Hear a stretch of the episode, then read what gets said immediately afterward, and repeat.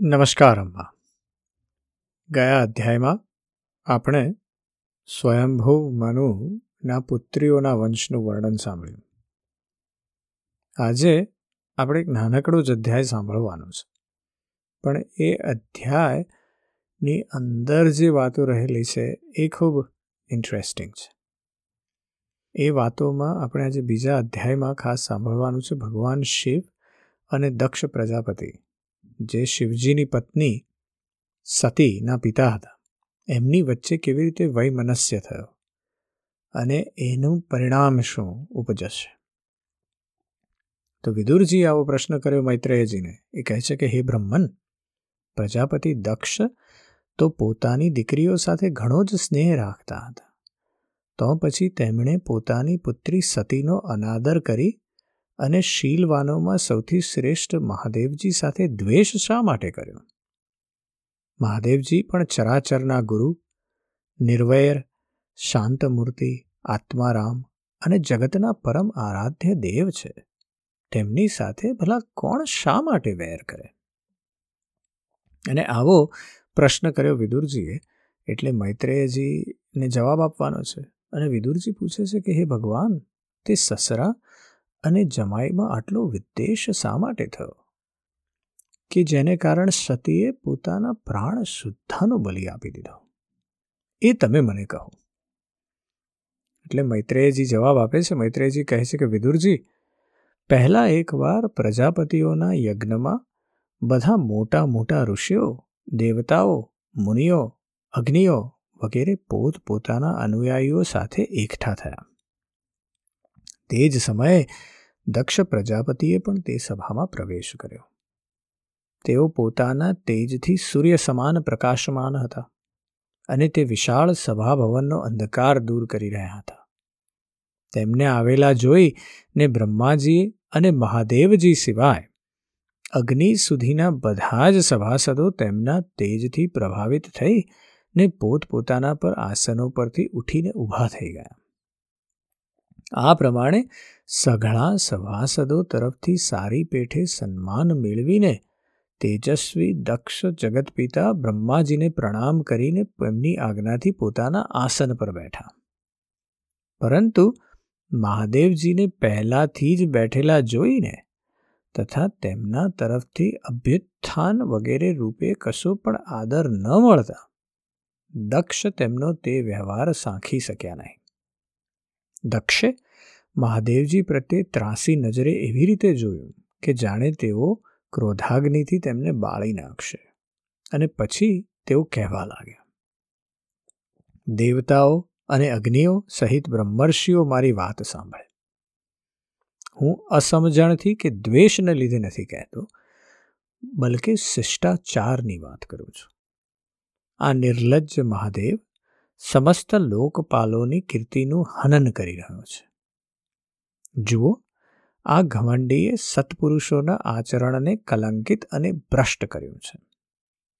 વાનરના જેવા નેત્રોવાળા, આણે સત્પુરુષો જેવી મારી સાવિત્રી તુલ્ય મૃગનયની પવિત્ર પુત્રીનું અગ્નિ અને બ્રાહ્મણો સમક્ષ પ્રાણી ગ્રહણ કર્યું છે. તેથી આ એક રીતે મારા પુત્ર સમાન બની ગયેલો છે. યોગ્ય તો એ હતું કે આણે ઉઠીને મારું સ્વાગત કર્યું હોત અને મને પ્રણામ કર્યા હોત. પરંતુ આણે વાણીથી પણ મારું સ્વાગત કર્યું નહીં.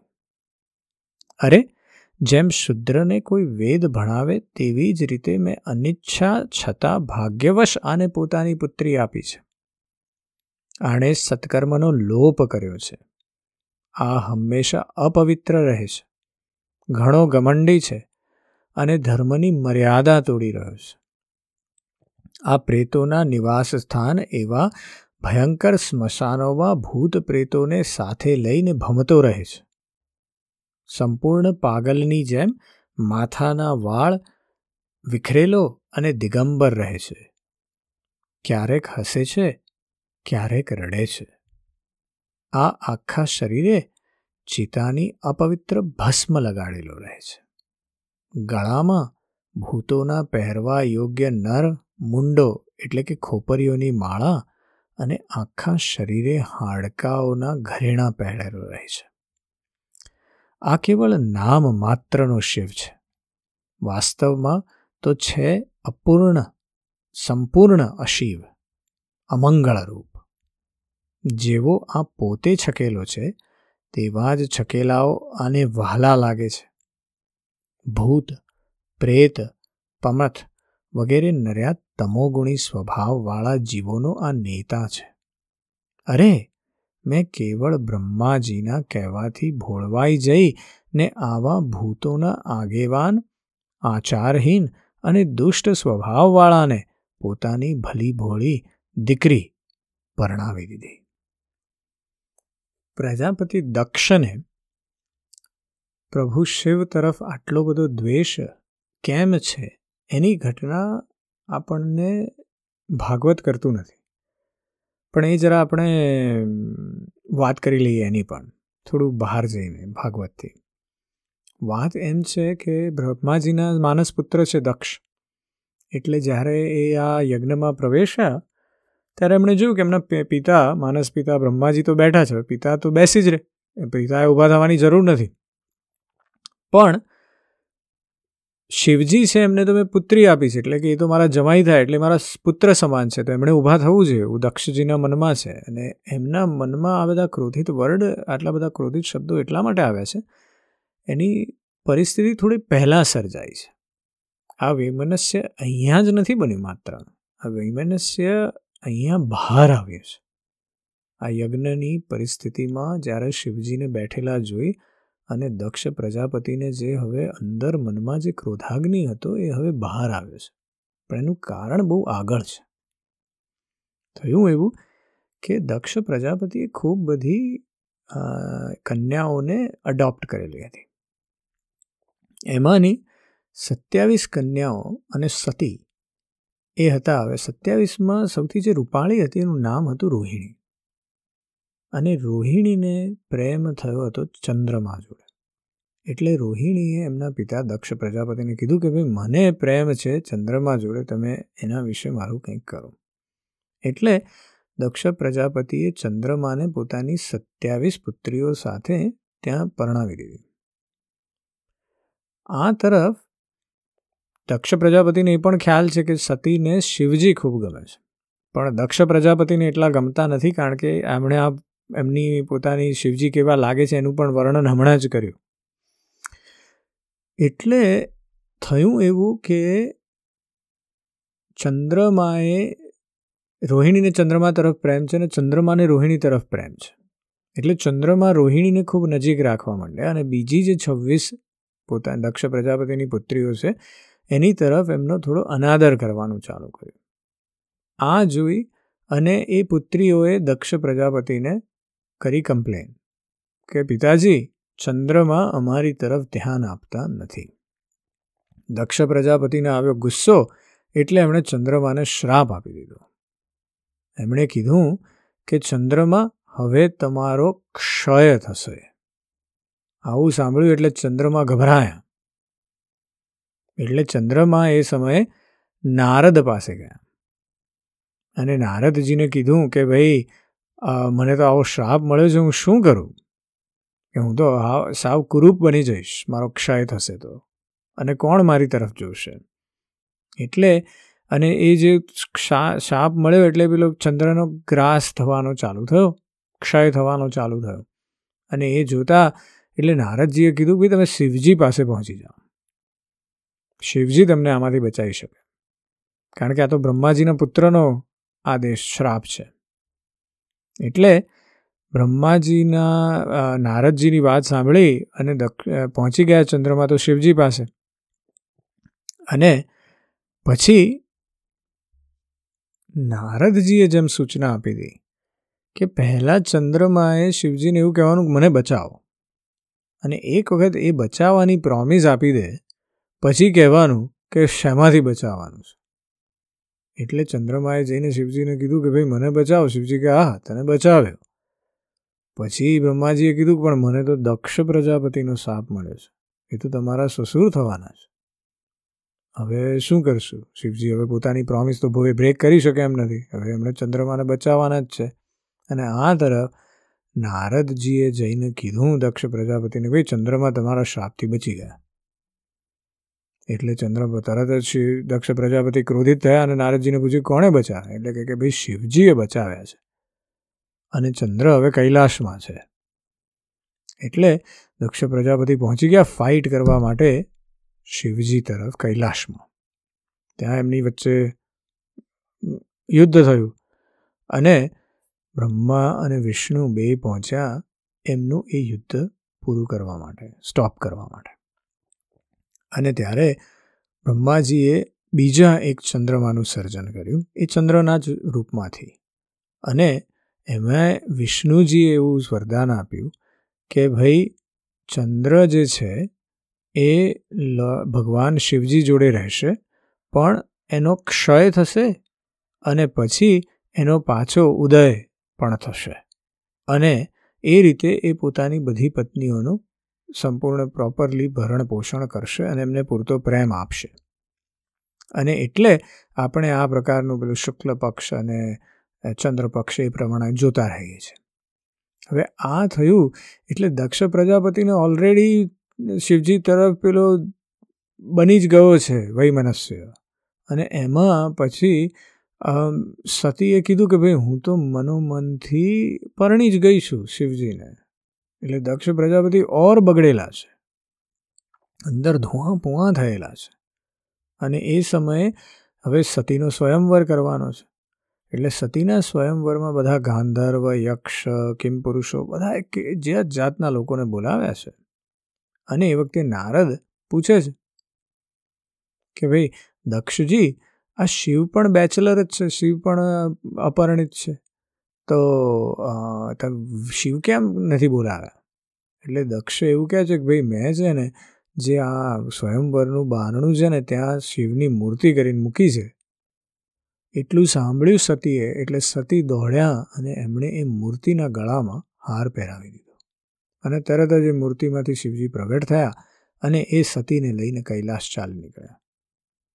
એટલે હવે દક્ષની અંદર ઓર વધારે ઉગ્રતા ભરાઈ છે, ક્રોધ ભરાયો છે કે ભાઈ આ શું થયું? એક તો પહેલાં મારે યુદ્ધ કરવું પડ્યું, એણે પેલો ચંદ્રમાનો શ્રાપ આઘો કર્યો અને પાછો મારી પુત્રીને પરણી ગયો છે. એટલે દક્ષ પ્રજાપતિની અંદર એમનો અહમ અત્યંત ઘવાયેલો છે. અને એમાં આ યજ્ઞની સ્થિતિ આવી છે, જ્યાં યજ્ઞ માટે દક્ષ પ્રજાપતિને પણ આમંત્રણ મળ્યું છે અને તેમના પિતા બ્રહ્મા અને શિવજી બે જણા બેસી રહ્યા. એટલે યક્ષ પ્રજાપતિ ધુઆ પુઆ થઈ ગયા છે. એમના ક્રોધનો જે અગ્નિ હતો એ છેલ્લે એ અહમ દ્વારા એ ફાટી અને બહાર નીકળ્યો છે. એટલે આ પ્રમાણે એમણે આવા બહુ જ અમંગળકારી એવા શબ્દો શિવજીને સંભળાવ્યા. મૈત્રેયજી એ વખતે કહે છે, એટલે આપણે પાછા આપણી આપણી વાર્તામાં પાછા આવીએ અને મૈત્રેયજી કહે છે કે, વિદુરજી, દક્ષે આ પ્રમાણે મહાદેવજીની ઘણી બધી નિંદા અને ટીકા કરી. તો પણ તેમનો કોઈ પ્રતિકાર મહાદેવજીએ કર્યો નહીં. તેઓ પહેલાંની જેમ નિશ્ચળ ભાવે બેસી રહ્યા. એનાથી દક્ષનો ક્રોધ અધિક વધી ગયો. હવે આ તો એવું છે, પેલું તમારો ક્રોધ થયો છે એટલે તમે એક ચિમ્પાન્ઝી બની ગયા છો. અને એ સમયે જો પાછું કોઈ તમને રિસ્પોન્સ ના કરે તો તમે ઓર વધારે ક્રોધિત થઈ જાઓ. એટલે ઓર વધારે ક્રોધિત થઈ ગયા દક્ષ. અને એટલે એમણે હાથમાં જળ લઈને શિવજીને શાપ આપવા માટે તત્પર થઈ ગયા. દક્ષે કહ્યું કે આ મહાદેવ દેવતાઓમાં ઘણો અધમ છે. હવેથી તેને ઇન્દ્ર, ઉપેન્દ્ર વગેરે દેવતાઓની સાથે યજ્ઞનો ભાગ ન મળે. ઉપસ્થિત મુખ્ય મુખ્ય સભાસદોએ તેમને ઘણી મનાઈ કરી. પણ તેમણે કોઈનું સાંભળ્યું નહીં. મહાદેવજીને શ્રાપ દઈ દીધો. પછી દક્ષ પ્રજાપતિ અત્યંત ક્રોધિત થઈને તે સભામાંથી પોતાના ઘરે ચાલ્યા ગયા. જ્યારે શંકરજીના અનુયાયીઓમાં અગ્રણી નંદેશ્વરને ખબર પડી કે દક્ષે આવો શ્રાપ આપ્યો છે, તેથી તેઓ ક્રોધથી સમસમી ઉઠ્યા. અને તેમણે દક્ષના દુર્વચનોનું જે બ્રાહ્મણોએ સમર્થન કર્યું હતું, તે બ્રાહ્મણોને તેમણે મહાભયંકર શ્રાપ આપ્યો. એટલે હવે નંદીશ્વરે બ્રાહ્મણો કે જેમણે દક્ષ પ્રજાપતિના વાક્યોનું સમર્થન કર્યું હતું, એમને શ્રાપ આપ્યો. એમણે કીધું કે આ મર્ત્ય શરીરનું જ અભિમાન કરીને કોઈની પણ સાથે દ્વેષ નહીં કરનારા. ભગવાન શંકર સાથે જે દ્વેષ કરે છે તે ભેદ બુદ્ધિવાળો મૂર્ખ દક્ષ તત્વજ્ઞાનથી વિમુખ જ રહે. ચાતુર્માસી યજ્ઞ કરનારને અક્ષય પુણ્ય મળે છે. વગેરે અર્થવાદરૂપ વેદ વાક્યોથી મોહિત અને વિવેક ભ્રષ્ટ થઈને વિષય સુખની ઈચ્છાથી કપટ ધર્મ સભર ગૃહસ્થાશ્રમના આસક્ત રહીને કર્મકાંડમાં જ એ દક્ષ પ્રવૃત્ત રહે છે. આની બુદ્ધિ શરીર આદિમાં આત્મભાવનું ચિંતન કરનારી છે. તેના વડે આણે આત્મ સ્વરૂપને ભૂલાવી દીધું છે. આ સાક્ષાત પશુ જેવો જ છે. તેથી તે અત્યંત સ્ત્રીલંપટ થાય અને તેનું મોઢું બકરાનું થઈ જાય. આ મૂર્ખ કર્મમય અવિદ્યાને જ વિદ્યા સમજે છે. આથી આ અને અન્ય લોકો ભગવાન શંકરનું અપમાન કરવાવાળા આ દુષ્ટની પાછળ પાછળ ચાલનારા છે. તેઓ બધા જન્મ મરણરૂપ સંસાર ચક્રમાં પડ્યા રહે. વેદવાણી રૂપી લતા ફલશ્રુપી ફલશ્રુતિ રૂપી પુષ્પોથી શોભાનમાય થાય છે. તેના કર્મફળરૂપી મનમોહક ગંધથી આ બ્રાહ્મણોના ચિત્ત ક્ષુબ્ધ થઈ રહ્યા છે. આનાથી આ શંકર દ્રોહીઓ કર્મોની જાળમાં જ ફસાયેલા રહે. આજે કર્મકાંડી બ્રાહ્મણો છે, એના વિશેની વાત થઈ રહી છે. આ બ્રાહ્મણો ભક્ષ્ય, અભક્ષ્યનો વિચાર ત્યજીને કેવળ પેટ ભરવા માટે જ વિદ્યા, તપ અને વ્રત વગેરેનો આશરો લે તથા ધન, શરીર અને ઇન્દ્રિયોના સુખને જ સુખ માની ને તેમના ગુલામ બનીને દુનિયામાં ભીખ માંગતા ભટક્યા રહે. એટલે અહીંયા એ વાત કરી દીધી કે નંદીશ્વરે શ્રાપ આપી દીધો એ બ્રાહ્મણો કે જેમણે દક્ષ પ્રજાપતિનું સમર્થન કર્યું છે. અને પછી નંદીશ્વરના મુખેથી આ પ્રકારનો બ્રાહ્મણ કુળ માટેનો શ્રાપ સાંભળીને તેના બદલામાં ભૃગુજીએ આ દુસ્તર શાપરૂપી બ્રહ્મદંડ આપ્યો. એમણે કીધું કે જે લોકો શિવ ભક્ત છે તથા જે ભક્તોના જેઓ અનુયાયી છે, તેઓ સતશાસ્ત્રોના વિરોધી આચરણ કરનારા અને પાખંડી થાય. જે લોકો શૌચાચારથી રહિત મંદ બુદ્ધિના તથા જટા ભસ્મ અને હાડકાં ધારણ કરનારા છે. તેઓ તેઓ શૈવ સંપ્રદાયમાં જ દીક્ષિત થાય કે જે સંપ્રદાયમાં સુરા અને આસવ જ દેવતાઓની જેમ આદરણીય છે.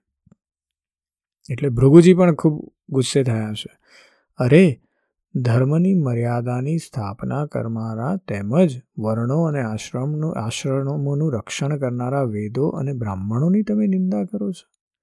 તેથી માલુમ પડે છે કે તમે લોકોએ પાખંડનો આશરો લઈ રાખેલો છે. આ વેદ માર્ગ જ લોકો માટે કલ્યાણકારી અને સનાતન માર્ગ છે. પૂર્વેના મનુષ્યો આ જ માર્ગે ચાલતા આવ્યા છે અને તેનું મૂળ શ્રી વિષ્ણુ ભગવાન છે.